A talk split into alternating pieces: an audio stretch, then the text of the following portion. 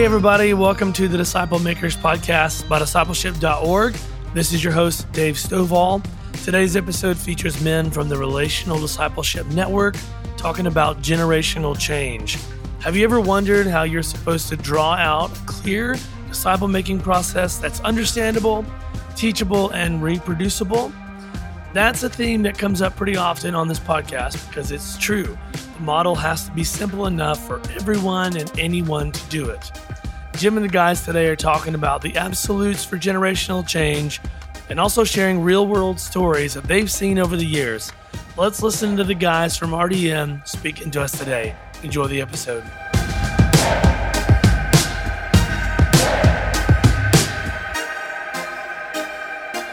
Hi.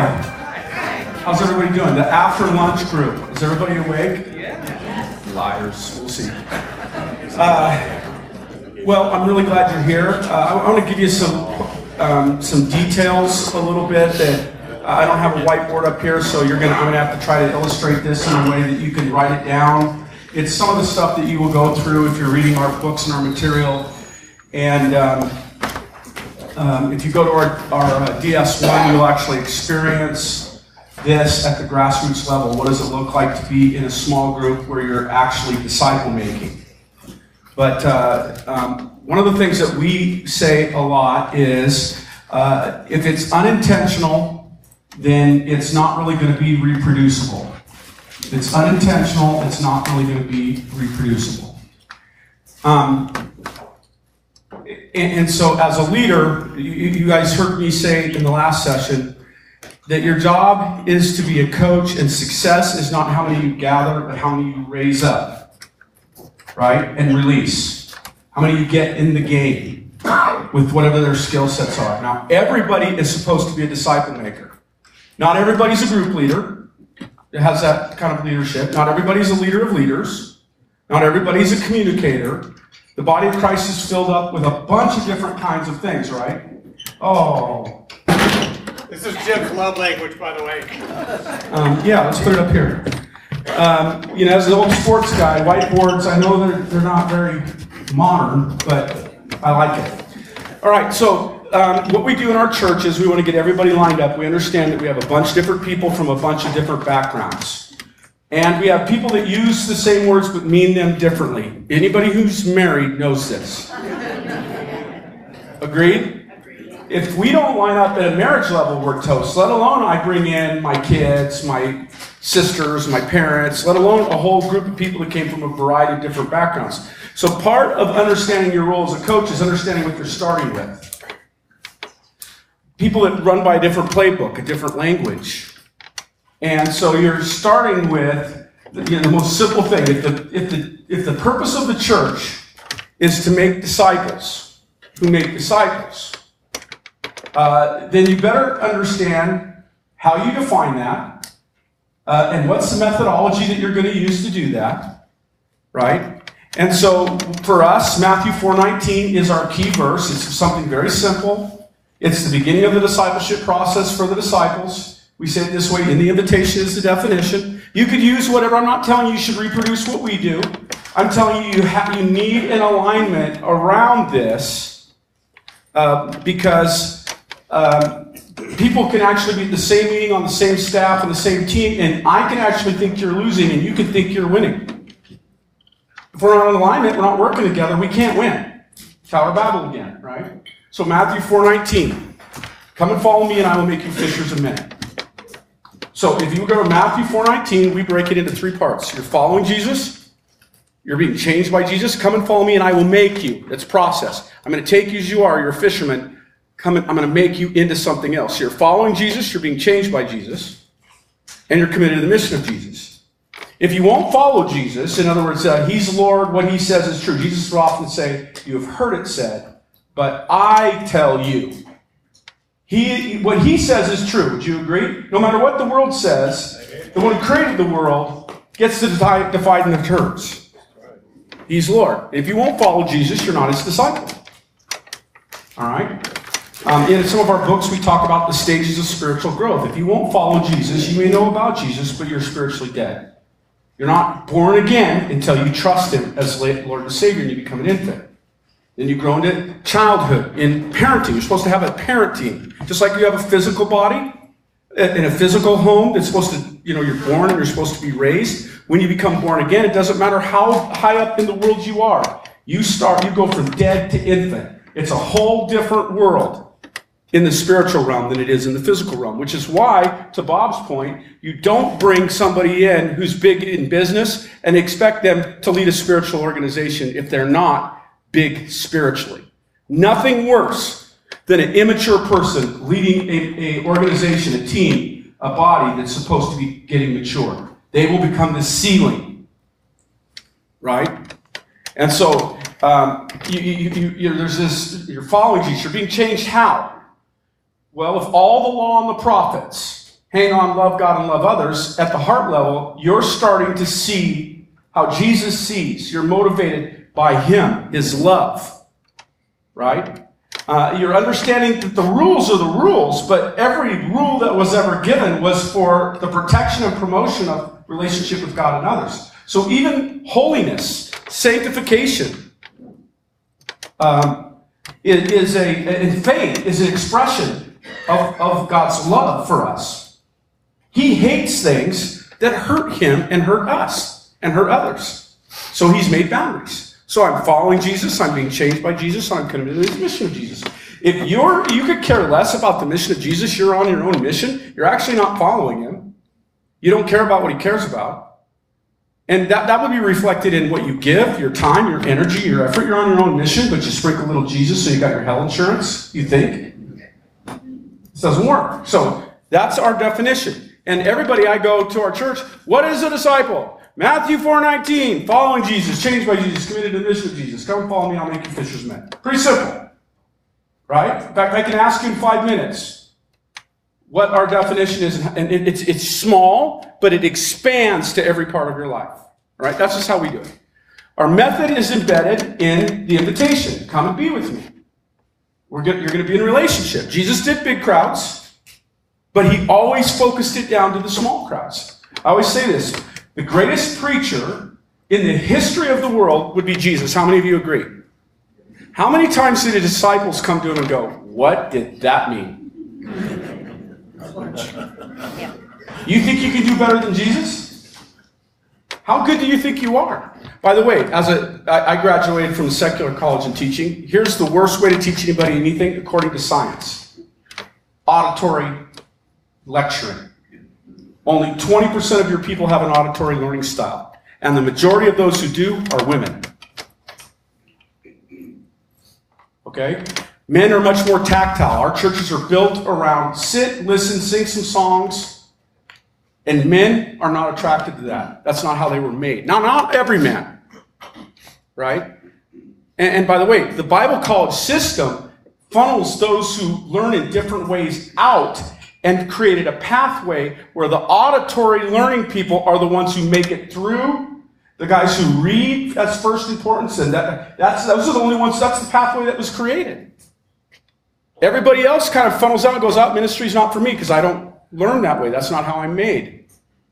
But Jesus chose fishermen. Right? So I'm not against intellectualism. I'm not against people that learn in an auditory learning style. Uh, or that learn best from reading books, and that, that's the pathway that God made for them. Great! That's how you're made.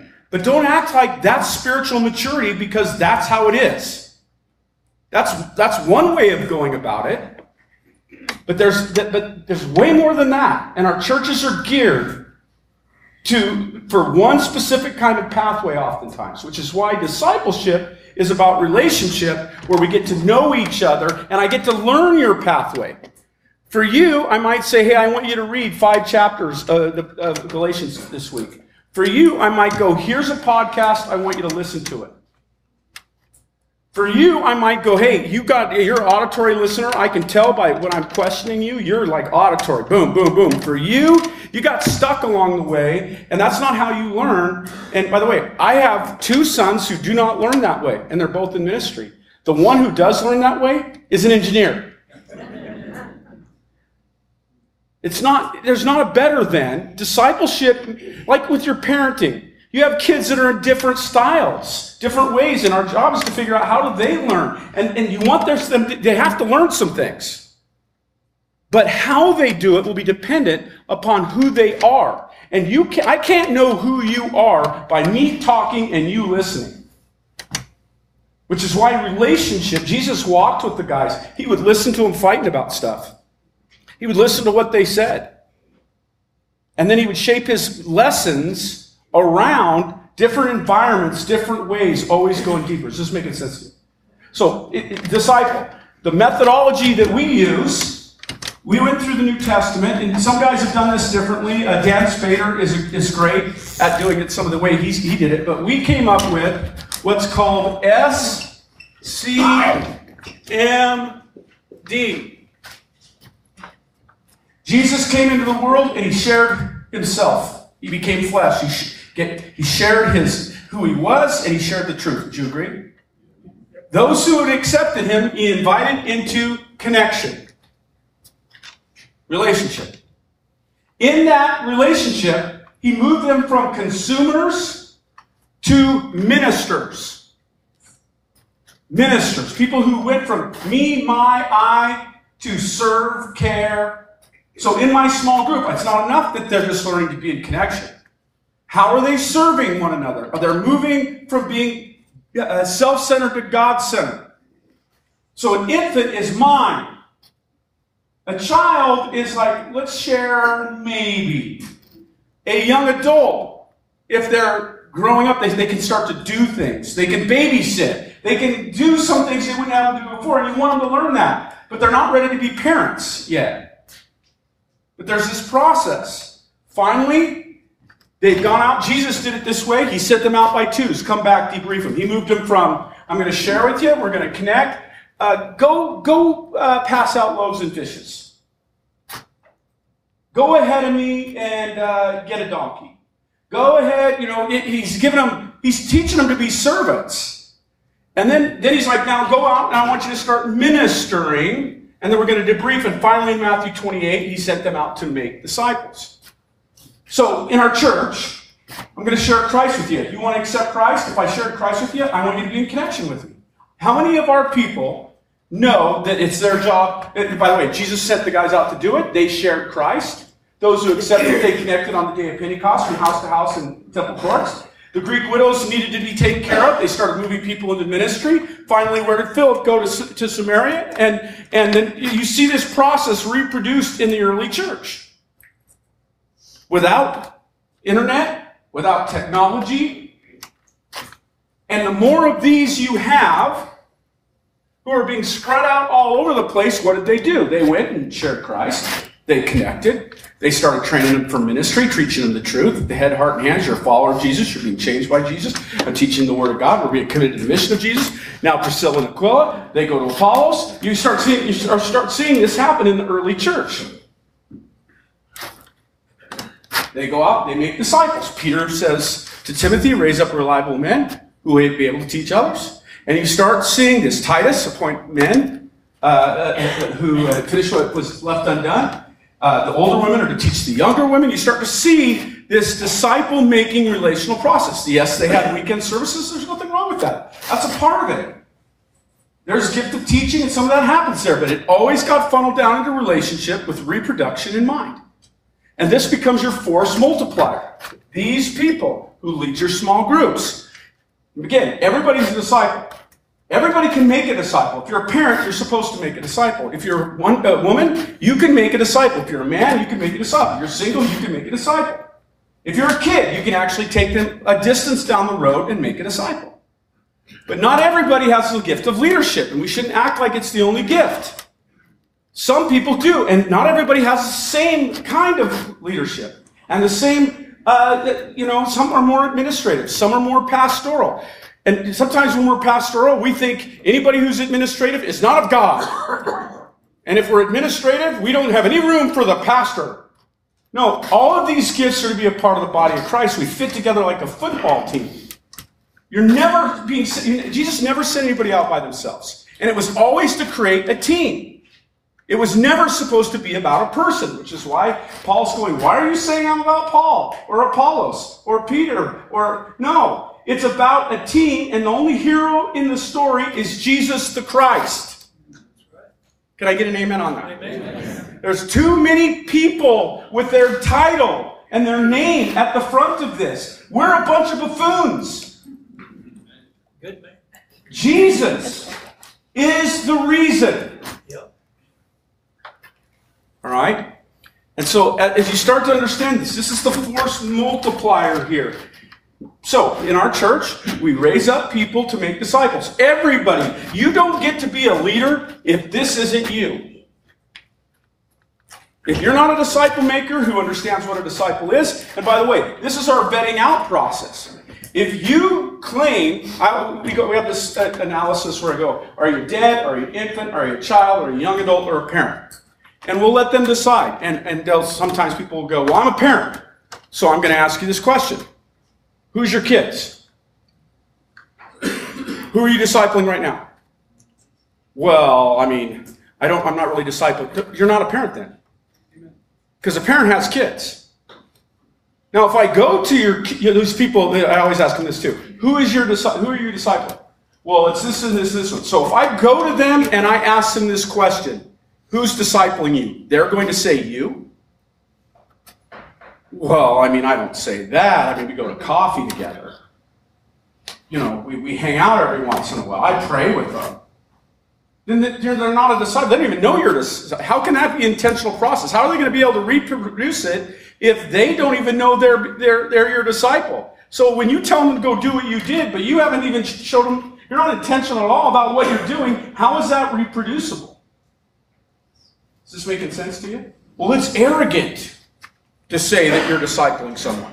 Well, it's only arrogant if you come in and go, I've got all the answers and you say, I'm going to feed you, but you don't get to work into my life.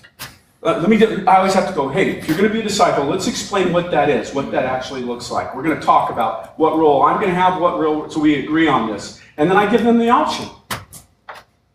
Here's what I'm going to expect from you. Here's what you're going to expect from me. And at the end of this, it's not just so we can be best friends for the rest of our life. We're going to be friends. We're going to be in heaven together. But this is about us going from one to two, two to four, 4 to 8. Is this making sense to you? So, SCMD, everybody goes through that. Sometimes they have a gifting of leadership. And may, they might have a different passion. Some have a gifting of leadership in music ministry. Some have uh, uh, in youth ministry. Then my job is to go, how do I get them in the game with their abilities and their passions? And I know what I'm dealing with because I've watched this process. And maybe I haven't. Like I've got you know, 163 staff, thousands of, of, of leaders and volunteers, and I, I, may not know them, but somebody does, and we know what we're going to get. I'm not guessing. Now, do people fail? Yes, that's why we have accountability and encouragement. Sometimes you have to pull people off the team, put them on the bench. There's even times where you have to kick them off the team. But even when you do that, it's so that you hand them over to the devil so that they can be taught not to blaspheme. The hope is that they'll come back. And they're not just marked off forever. You're hoping they come back. That doesn't mean they get their position again, depending on what's been done. But they're a part of the family of God, and you want them to come back. Making sense to you? But at the end of the day, your church is lined up around. Uh, so if I were to ask my staff, uh, your small group is uh, here's your connect group. Where are the different people in your Connect group? Well, one of them is right here. One of them is ready, my apprentice is ready to go branch the group. If my leader of that group doesn't know, then it's not being done very intentionally. Now, uh, guys, I know this is like me taking a rock across the lake and throwing it real fast and it skips along the top. I know you probably got a thousand questions. You can't do that in something like this, right? You can't lecture it done when I'm anti lecture. but again, this is designed to give you a taste of something that you'll want more of because it's really important. Whether you, there's a lot of good ministries that teach people to disciple, but we got to get we, there, there's a definition. We got to do it together. This is the job we've been given. Can I get an amen on that? Amen. All right. So I remember when uh, I, I, shared the first session last night about uh, going to that first DS1, and and it's this is kind of walked out in a wheel called the spiritual wheel. And, and so when you think about spiritually dead, you know, infant, child, young adult, uh, and parent, and and being able, so I'm going to kind of talk in two different perspectives. One as a father, and two as a pastor. So uh, one of the things that I loved immediately was I was always trying to figure out how to do a more effective job of discipling my kids. And because they were different ages, I had at the time my daughter, uh, when I went through this, my daughter was like a freshman, uh, and my uh, two boys, one was uh, in eighth grade, another one was in sixth grade, and then I had a younger one like in third grade. And so I would gather them together and try to figure out how I'm going to you know, help them understand the scriptures and try to get creative because like with the third grader, I had to have him like act stuff out. Meanwhile, my daughter's rolling eyes. You know, like you have all that different dynamic. And when I was looking at this and thinking about the methodology and what Jimmy talked about in the main session of orality, just kind of walking through like, man, I can engage each one of my kids with the story of scripture and allow them to participate wherever they are. That makes sense? Infant, child, young adult type thing. And so, and so what was beautiful, I remember doing, I remember getting home and I remember gathering my kids and say, Hey, I just want to, I just want to share, dad wants to share a story with you. And so I, I shared the story of the prodigal son because we had done that at, up, at the, in Idaho. And, uh, and I, and so I said, I just want, I just want to ask you guys one question. Who do you relate to the most in the story and why? And it was so powerful to see each one of my kids. My literally, my daughter just broke down and started sharing some stuff that was going on in her own life. My third grader was able to share. My two other boys, and so to, to see them engage. And here's here's what I want you to understand. As a father who's going to then begin to listen intentionally, we talked about intentional leadership. To listen intentionally to where my kids are with the Lord and in their own personal lives. And here's why. I'm going to tell you, this is gold. When Jesus said, out of the overflow of their heart, their mouth will speak. So every single time my kids or anybody I'm discipling is speaking, I've got to be a very intentional listener to help discern and understand where are they uh, in their own spiritual journey with the Lord and what is my what do I need to do in my helping them take their next step? Are you following? right? And so, so as they share, being able to talk through and help them understand and, and you know, navigate, be able to, to offer empathy in the moment, whatever it might be, but having a plan of me as an intentional leader to be able to help know what I know what their next step is versus it just seeming to be this vast world and I've got to make sure they, they walk away with everything before they go off to college.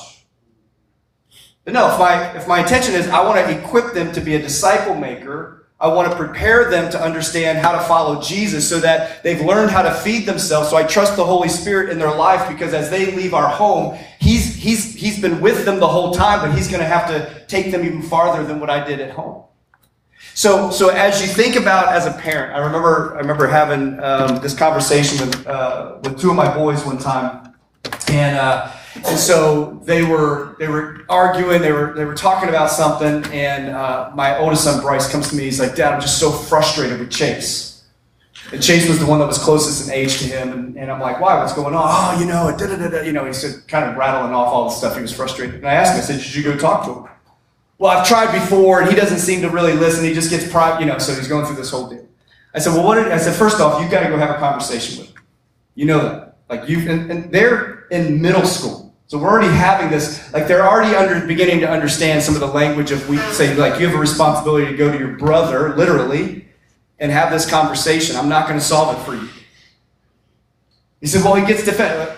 Then eventually, if it, there's a, that's when you bring me in. So teaching him Matthew 18 early on, but just in relationship. And so I said, so let me let me ask you. I said, what did what did Chase exactly say? And so he says, I said, okay, let's let's go back. We call it the wheel.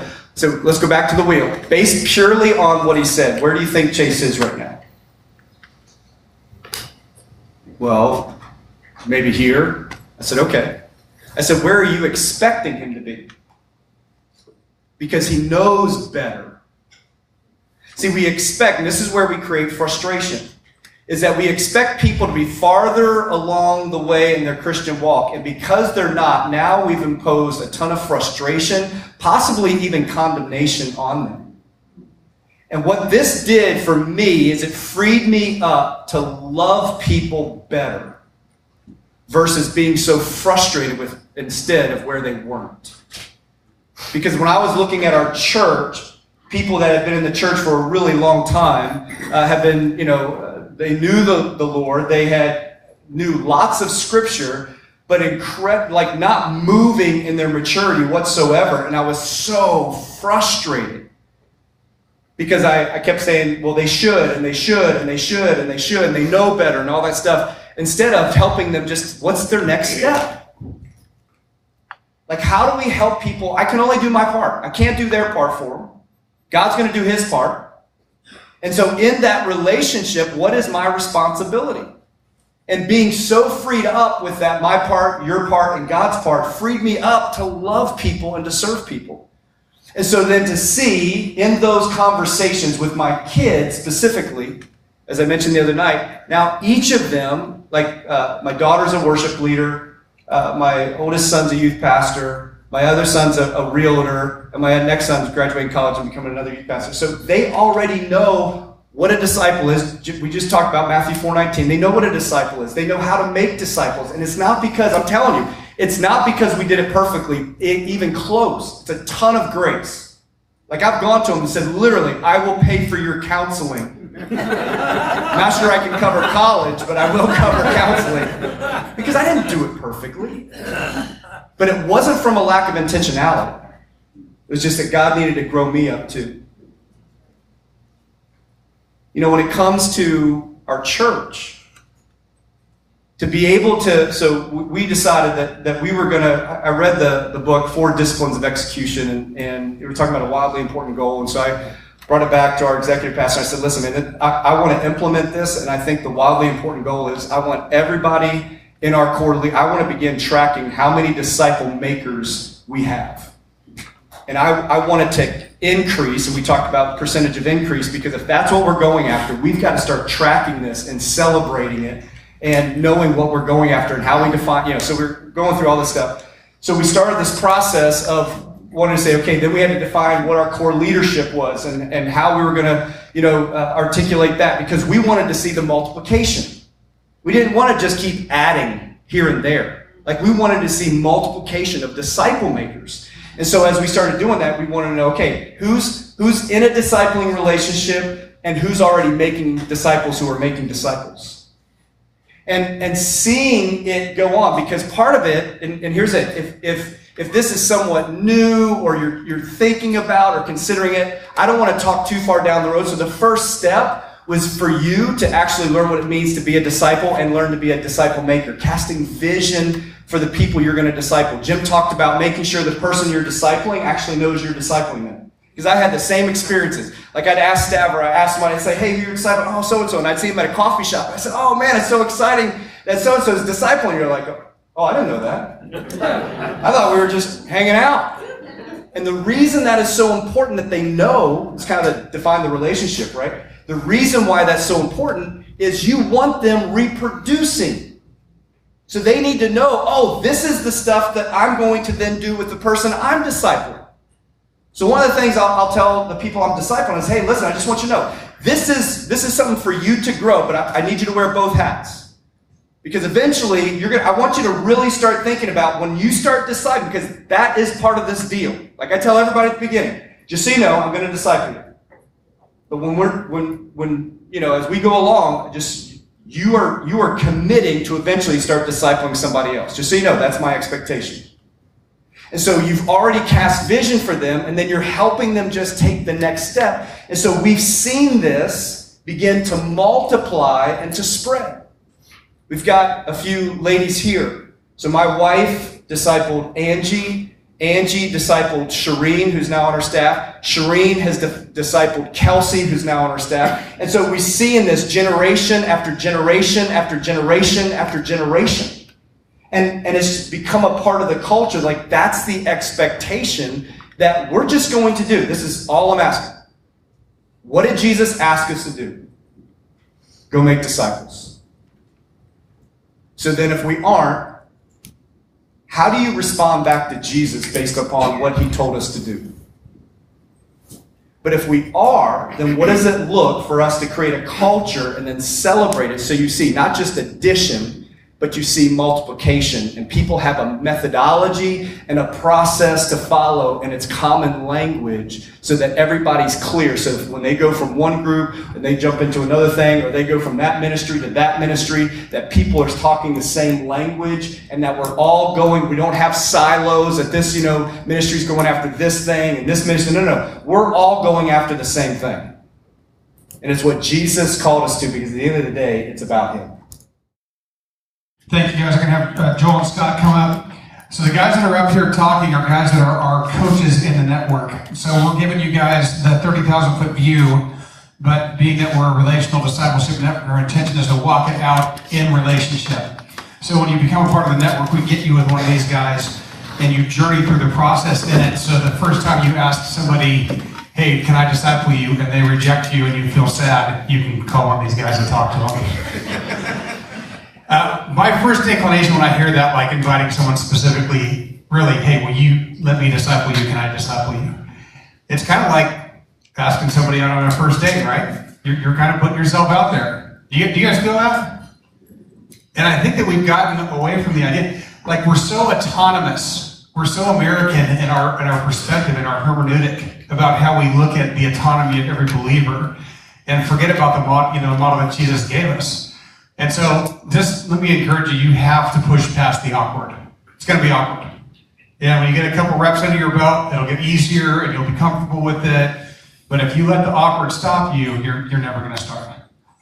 All right, we have a couple of FBI agents that are going to be walking around with microphones uh, taking your guys' questions, and that sounds like a joke, but it's actually not. Uh, anyway, so we want to have you guys ask questions. We're going to have two guys on the panel answer the question for you. So if you guys want to talk about force multiplication or generational change or actually anything else that we've talked about. So, uh, where are my mic folks? Angie's right here in the back. And where's Romlo? Romlo's back there with, with the pole. How long does your discipleship process last? Um, after a year, two, three years, and then when they when they're released, do they start their own to start their own group? It, it, it all depends on um, their spiritual maturity. Each person is different, right? Uh, I mean, as a sports guy, I've had guys that have been in my program for 10 years and they're, they're going to be a JV guy. I've had guys that come into my program and in one year, their talent, their, their ability is, everybody's different spiritually based on the ruts in their life, how far down the road they've went, their experiences, how, how on fire they are, uh, and, and committed they are. But uh, no matter how well they learn and can pick up the language, the higher the level of leadership position you give them, it has to be proven character that they'll do it when it's hard and when it's painful. There has to be a vetting out process when it comes to character. Giftedness and understanding is not the only factors here. But uh, I've had guys, uh, you remember, you go back to the early church, they go from uh, 120 to 3,000 to 5,000 in a day. Paul's writing to, you know, Titus, finish what was left undone. How long had it been since he'd been there? A couple of years. They're pagans. The Holy Spirit can do a lot. It just depends on who they are and the character level. And you don't let, uh, you don't put somebody out there too quick without coaching. I, I made the mistake um, of, you know, like using the analogy of the swimming pool.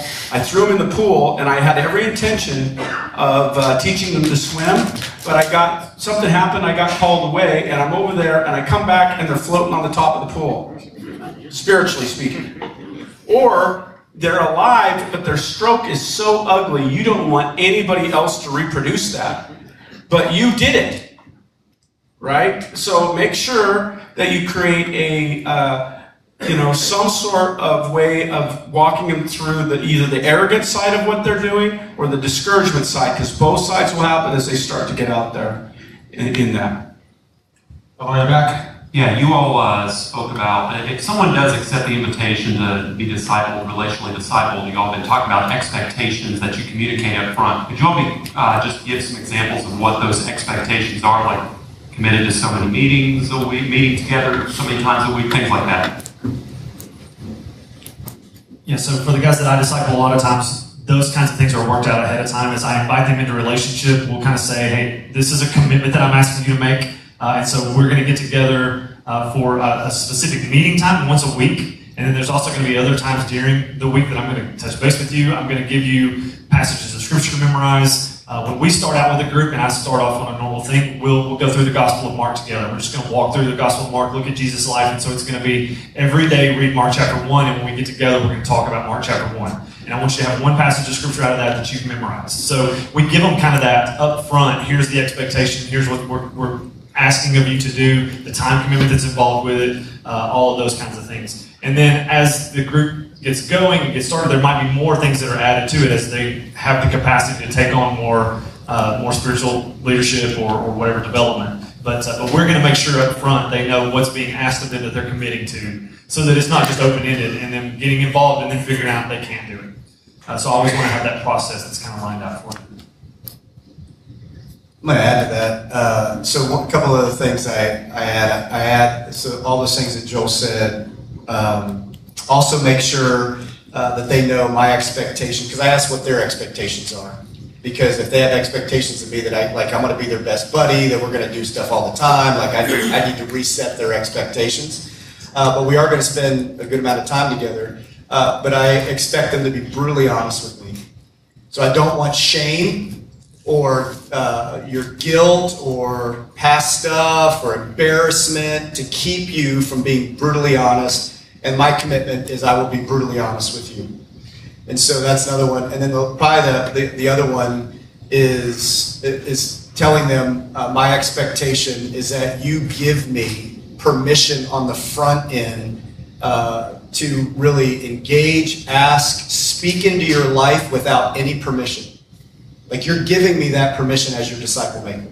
Because there might be things that I see or questions that I have that I don't want to have to tiptoe uh, around. And the more relationship that we have, the better. But on the front end, I want that to be a part of that commitment that they're going to choose to trust me on the front end and I get that permission in their life. So that's another expectation.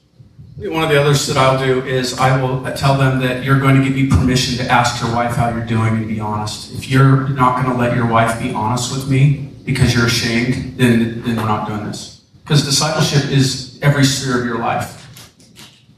Right? So, uh, and, and if you're going to be secretive and, and play the hide and seek game, I'm not, I'm not going to do that.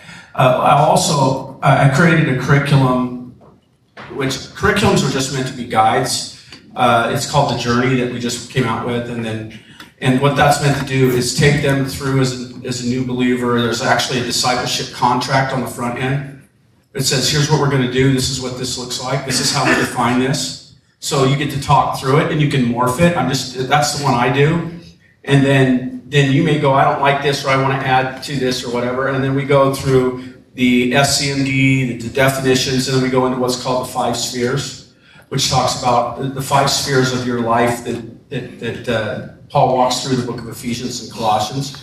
And so I use that as a way to teach you. I'm going to ask you questions about every sphere of your life, your work life. I don't want it Jesus is Jesus and work is work. Uh, I also say, if you're going to be in my group, you don't get to skip church and say, this is your church. You're a part of the body of Christ. I'm going to, in particular, you're going to be in church. You're going to be in life group with your wife.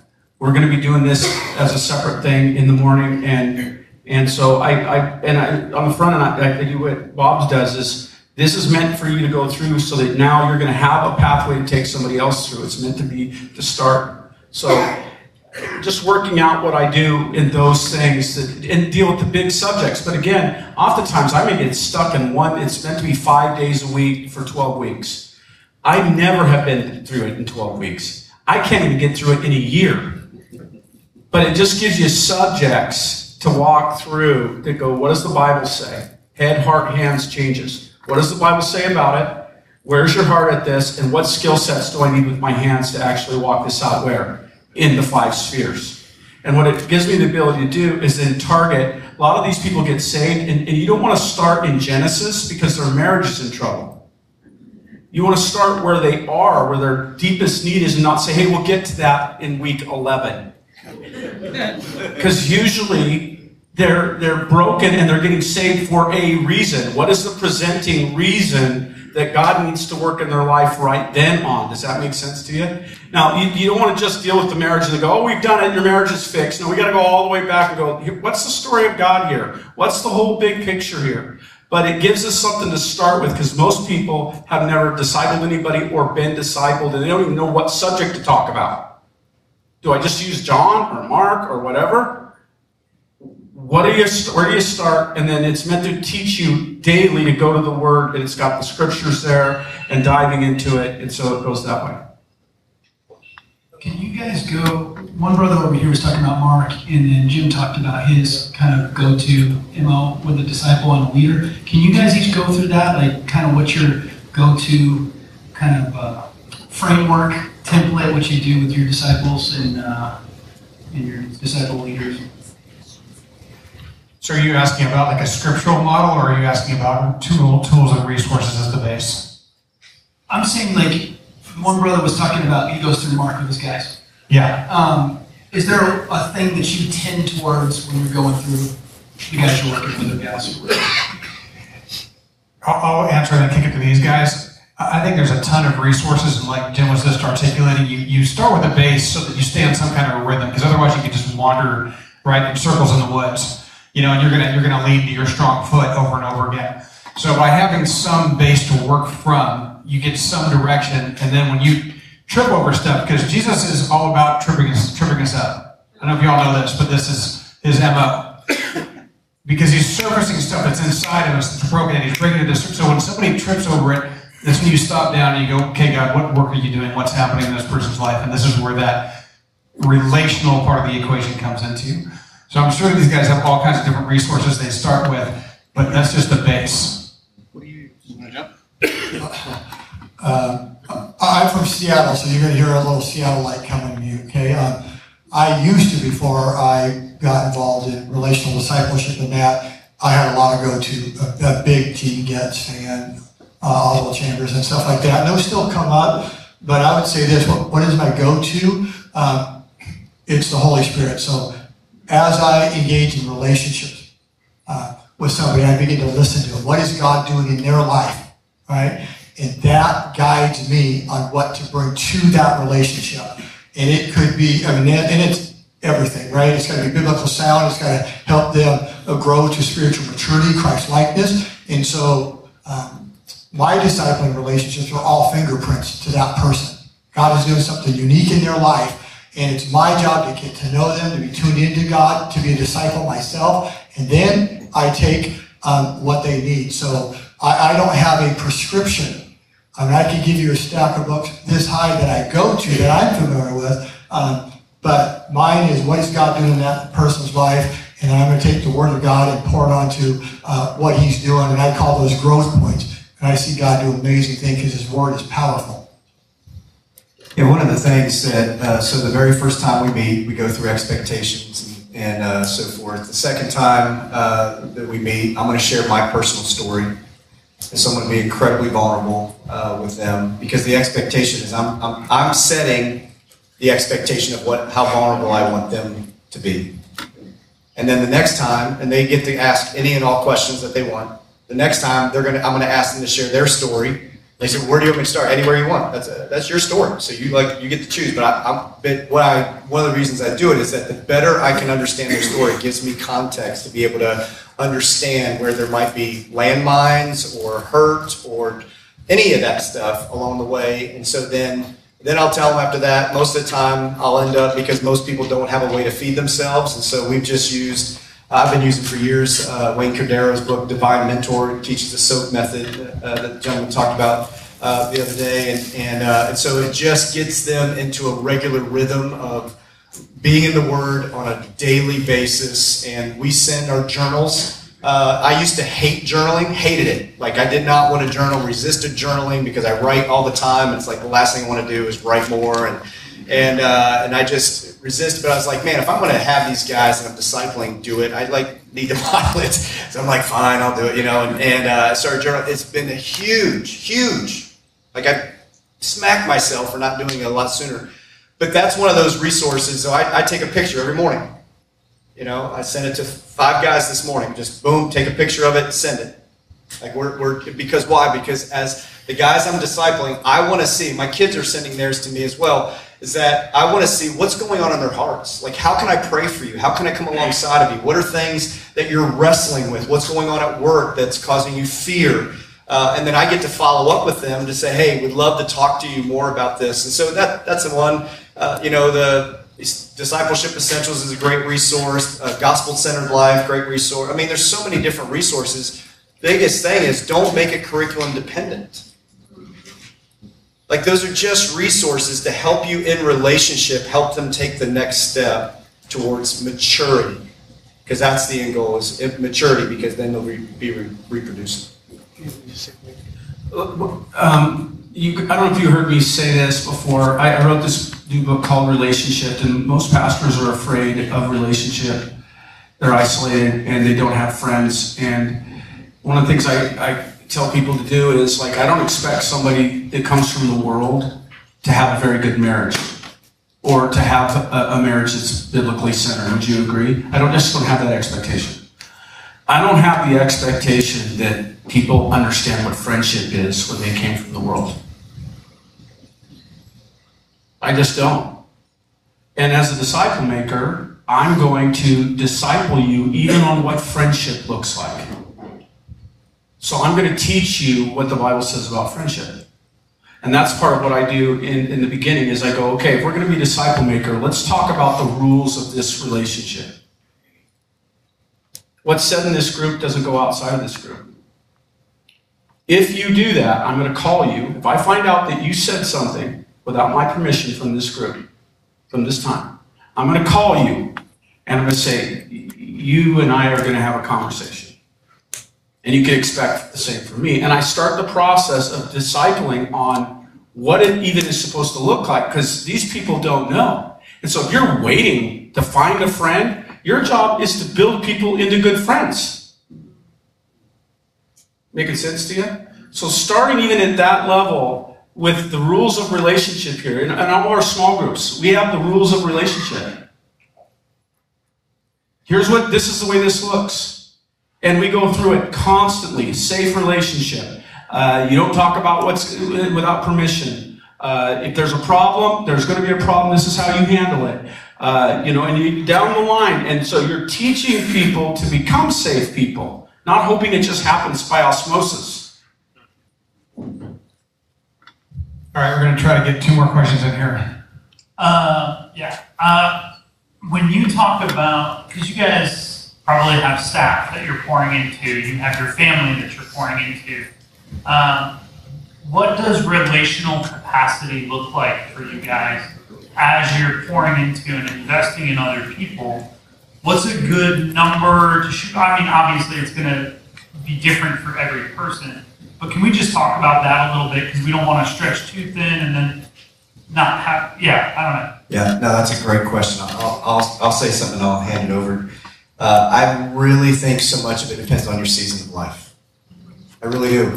Like when, when we had four kids and they were all super heavily involved in school and sports and all that, you know, church, and it, it was just a very busy, busy time. I did not have the capacity to disciple the amount of people that now as an empty nester, it's just me and my wife, uh, that we did back back then. So it looks very differently. Uh, you know, also individually, different capacities. My wife is a two on the inside relationship. She like I need a lot of alone time, like downtime, not around people, uh, and so she gets filled up that way. I don't, and so trying to just understand the way you're you're made and, and wiring and all that kind of stuff. So that's why it's not a one size fits all. However, you're called to be in relationship and make disciples. So I think you've got to work that out with the Lord as far as that season, not feeling guilty that you're not doing more than so and so, and you know, just don't get into compare game. Just figure out, hey, I'm going to disciple one person. I mean, it, literally, Jim was kind of talking about it. We, we talk about it all the time. Like, if you would just disciple that person and commit to that person's also going to then start discipling, and you're going to go disciple, you're multiplying just doing it that way. And, and I'm telling you, it works. We see it. And so I think that's the biggest thing is, is just understanding your own personal capacity in this specific season of life. I had a guy named Sean who I was discipling, and he would text me or call me, you know, three, four times a day, and we would dialogue. And uh, it was a probably a, a, year into the process, and there was a, some meetings I couldn't get out of. And he was texting me like crazy. He had some issues with his wife, and he was kind of alpha mailing and, and pushing too hard and causing problems in their relationship. And it was three and a half, four hours before I could get back to him. And I finally got back to him, and I'm like, "Man, are you okay?" And he's like, "Yeah, I'm great." Like, okay, cool. I just saw these texts. He's like, yeah. When I couldn't get a hold of you, I just started praying. I started talking to Jesus, and Jesus answered my question. So, like, the idea that we're going to get in the way between Jesus and our disciples is like, man, good luck bearing that weight. You know what I mean? So, just remembering all of that, like, we're connecting them to Jesus. We're modeling that connection to Him, not with us being in the way of that. So, anyway, it was, it was a good moment.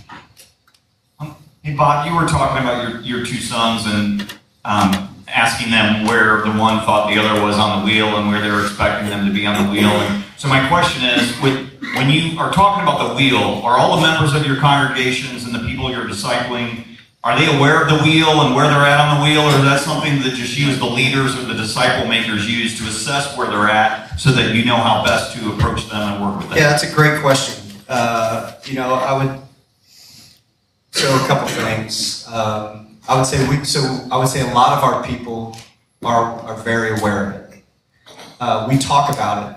Uh, I've done messages around it with the on the screen, and and a lot of times people shy away from saying, "Hey, where do you where do you think you are?" Because you know concerned about people you know judging and you know all that kind of stuff. And we talk about it's not a tool to judge. It's it's it's to really self-assess where you are, so that it'll help you take your next step.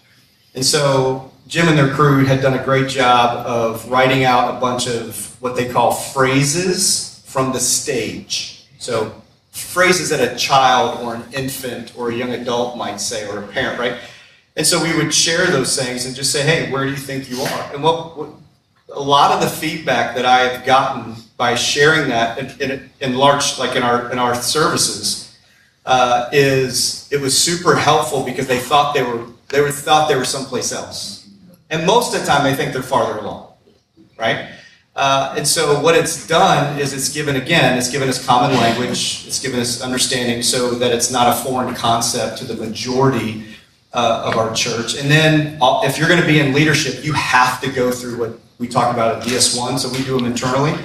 Uh, so you have to go through them. So we do them quarterly, and, and we have a lot of folks that are going through because we want them to be fully equipped to understand not only you know what we do, but why we do it, and, and understanding so that it's create common language within our whole church.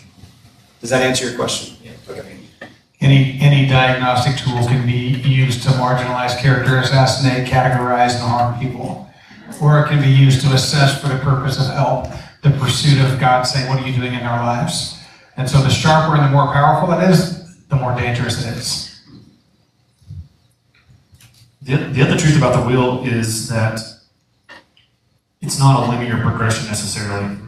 I'm all over the wheel at different times, right? As a spiritual parent who's reproducing and making disciples, I can often find myself acting like an infant or having characteristics of a child in my own personal life. So, like, it's not like you go, well, I passed that stage and now I'm here and I will always be here and I will never act like that again. Like spiritual maturity is great, uh, but people honestly, and that's why it's a tool. It's not something that we go, well, you're in this category, you're in this category. You know, we're not sticking people in spots because they're going to be in flux all around that all the time.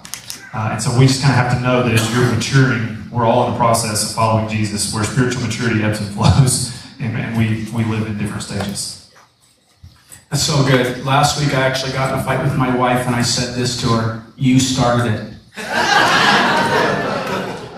and as soon as I heard myself say that, I'm like, I am being a child. right? Now, the difference between a, a somebody who's act, a parent who's acting like a child and a, a child is a child will go, Yeah, Yeah, that's right. Right? A parent will go, Oh my goodness, I just I can't believe I did that. And that's part of being real with your people. You know, when you're sharing your life with people and and you go to a conference and somebody irritated you or whatever, and you share that you're struggling with, you know, envy or something happened or somebody offended you and you're, you're sharing that and you're, and you're going, you know, I just, I can't believe that. Or they go, wow, hmm, that's good to know. What? Well, so you can act like a child too. Yeah. Yeah. Yep. And now we're being honest. Because yeah, you never, you, you, listen, I don't know about you, but I have to take up my cross daily. The Bible says that I have to encourage, you know, you see to that you don't get a sinful, unbelieving heart that turns away from the living God, but encourage one another daily so that your hearts are not hardened by sin's deceitfulness. Ephesians 3, or excuse me, uh, Hebrews 3, 12, 13. I need encouragement daily. So do you. If you think you've arrived, you are in very dangerous ground. Yeah. Yes, sir. Yeah. Yes, sir. Guys, thanks for the journeying with us. We've got one more session this afternoon. The Relational Discipleship Network is made up of coaches that walk through churches in this process of transitioning from a traditional model to a relational discipleship model that Jesus left us. The next steps cards on your table will get you the next step to take with us. Mark Messick will follow up with you. The Discipleship One event is intended for you to come experience this. Not just hear about it, not just go through the lecture part of it or the knowledge, but actually see it and watch practitioners do it. So I'd invite you to come to those. Can fill them out. Anybody with a red lanyard in the room can engage with you guys and talk with you guys and visit with you after this session. Thank you guys.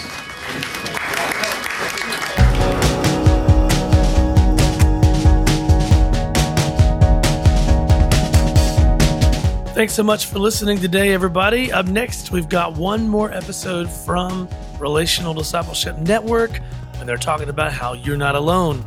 We've got our part, their part, and God's part in the process of making disciples. So make sure you look out for that next episode. Hit subscribe. I would love for you to leave a comment or a like or a review on Apple Podcast or wherever it is you're listening to this. That would just be fantastic. All right, thanks for listening, and I hope that you enjoy the rest of your day. We'll see you.